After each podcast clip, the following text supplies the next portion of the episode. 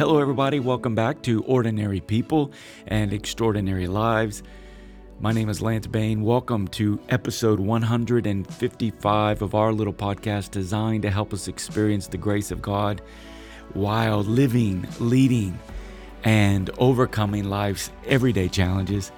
Hey, I hope you're doing well, friends. There's a lot going on in the world that weighs heavy on our hearts, but I hope you're doing well. I really appreciate you taking some more time out of your week for us to spend it together talking about leadership. If you want to know more about me, check out LanceBain.com, L-A-N-C-E-B as in boy, A-N-E.com. You can communicate with me through the website. You can also check out many of the other resources that are there. And please, would you consider leaving a review wherever you may be listening and also sharing this with your friends. Hey, today I want to talk about maximizing big moments. And I want to talk about this because I had some big moments this weekend. My son and I were able to spend with some great friends. We were able to spend Friday night, all day Saturday, and a portion of our Sunday with some young professionals and just spent some time together talking about issues of life and leadership and journey and growth. And it was just such an amazing time. And I thought, you know, I've had some big moments in my life, but how do I actually integrate those moments into my life where they become more than just moments, but they actually produce momentum in your life? And moments can become movements with momentum and can really lead to some powerful, joyful, life trajectory changing moments. And I love that because for you as a leader, the organization you lead, you're going to have some big moments. You personally are going to have some big moments. So how do we see those moments generate into momentum? Let's talk about that today.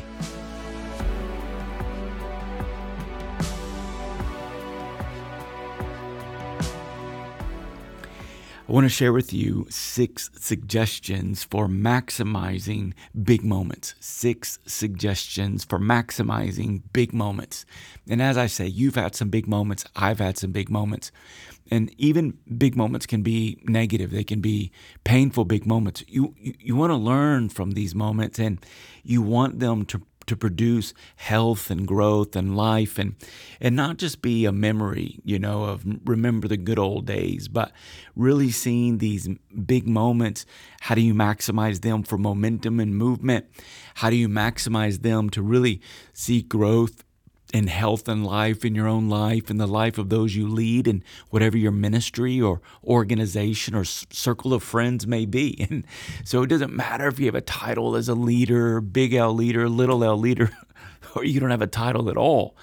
No, you're listening to this podcast and you recognize you're having some really great moments, and you want to know, how do I maximize those so that they produce a sustained and consistent positive change in my life? All right. So here is suggestion number 1, reflect.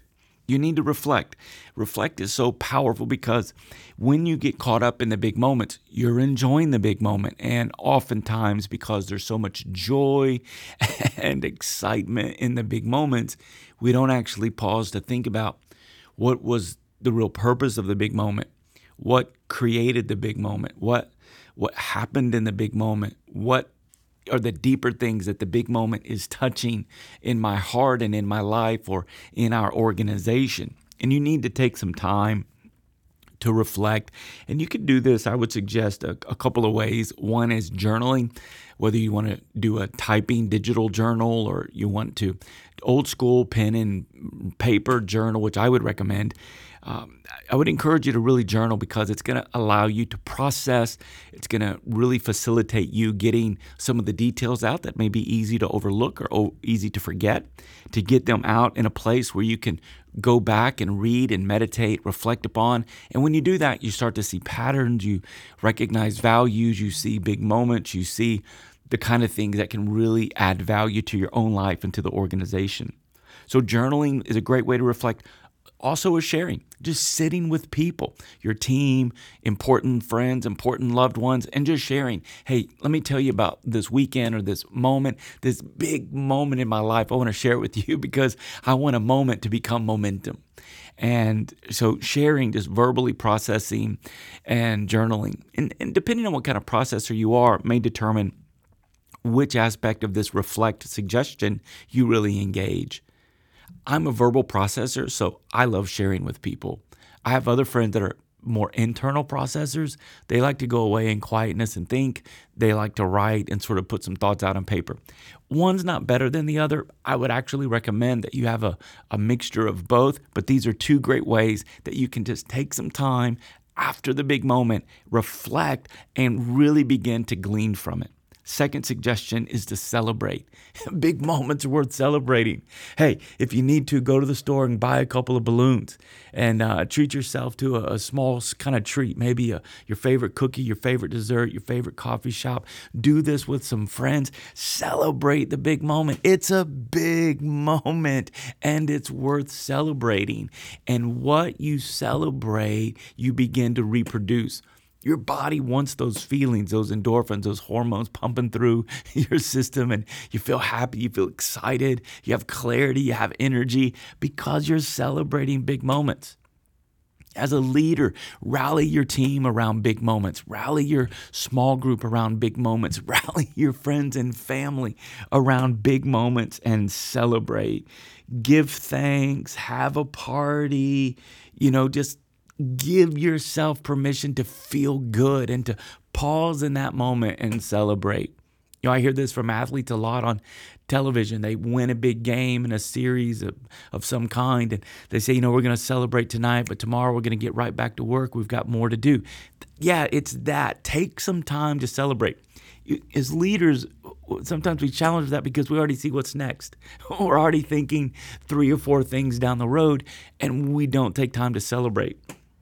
I remember I was talking to one of my staff members one day, and we were talking about moving forward with some things and what needs to be done. And I love their courage and their honesty because they came in to my office and they said, hey, before we start talking about everything that needs to get done, can we celebrate what got done last week?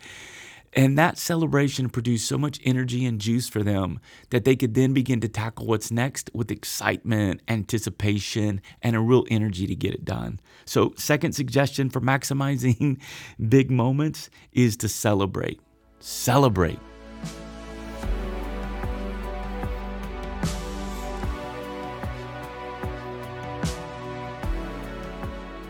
Let me just make one more comment about celebration.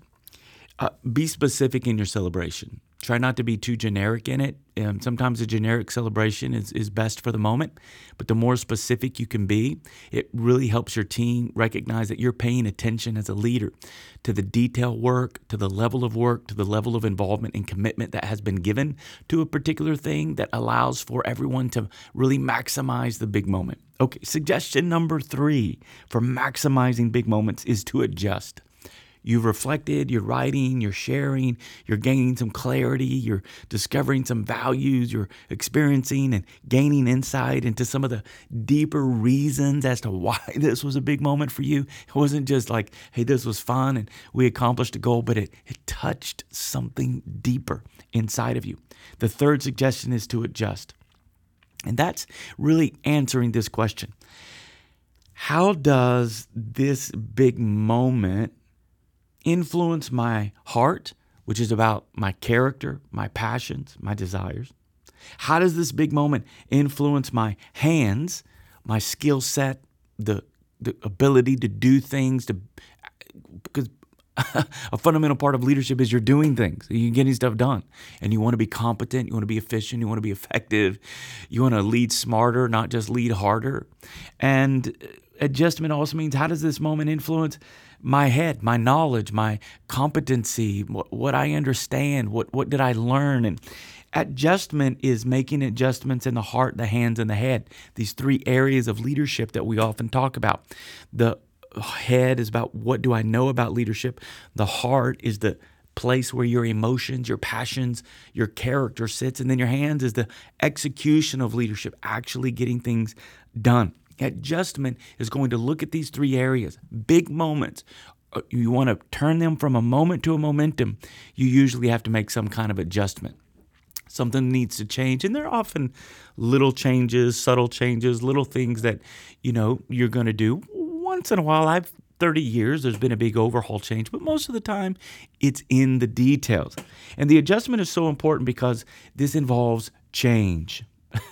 Change is not always something that we want to participate in, but as leaders, you're fundamentally going to bring change. You want to be the kind of leader that people can follow because you don't let people stay in the status quo, and leveraging, maximizing big moments into sustained momentum means that you have to bring some change and introduce it into your environment, into your life, into your team. And change is going to involve challenging things and introducing new concepts, new ideas, new practices, new expectations. Let the change produce challenge, and let the challenge really call you up higher. This is where the rubber begins to meet the road, and maximizing big moments to sustained momentum. Suggestion number 4 is to be patient. Man, I'm kind of impatient sometimes when it comes to maximizing change because I want things to happen right away, and I want the adjustments to bear fruit right away. And oftentimes you got to be patient. And I would really encourage you in this idea because change takes time. It produces a challenge. People have to see the challenge. They're going to process the challenge. You'll have some early adopters in the change. You'll have some late adopters in the change. Who are your key influencers that need to buy into the change quickly? The majority of your group is not going to buy in early. They're going to be on the upper side of the bell curve and even the downside of the bell curve. So you've got to be patient. And this is about being consistent. It's about continuing to motivate, ask good questions, help people understand what do they need to begin to embrace the change. You want to go from a maximized big moment to sustained big momentum.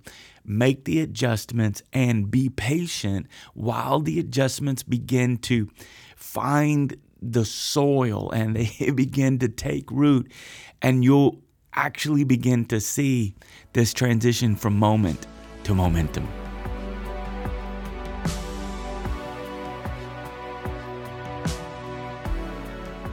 Here is suggestion number 5.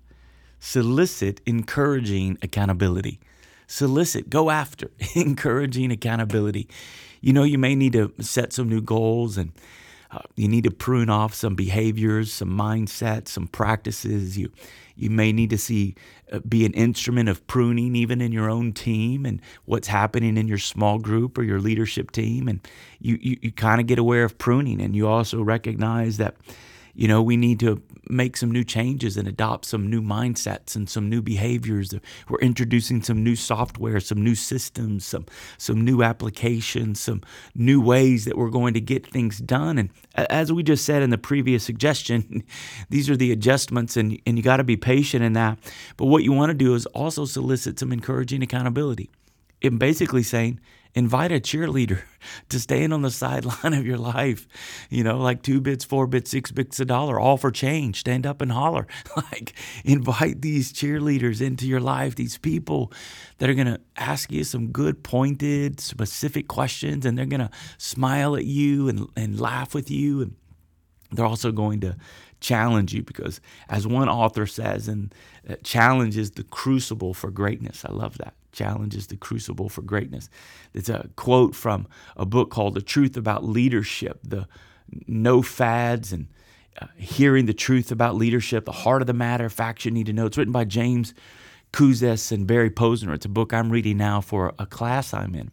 And I just love the idea of developing and soliciting, encouraging accountability. You want people to champion you, but you also want them to hold you accountable and to challenge you when you need it. So go after that. Maybe it's another leader, another department leader, or someone else in your small group or someone else in your ministry. Maybe it's a friend, your spouse.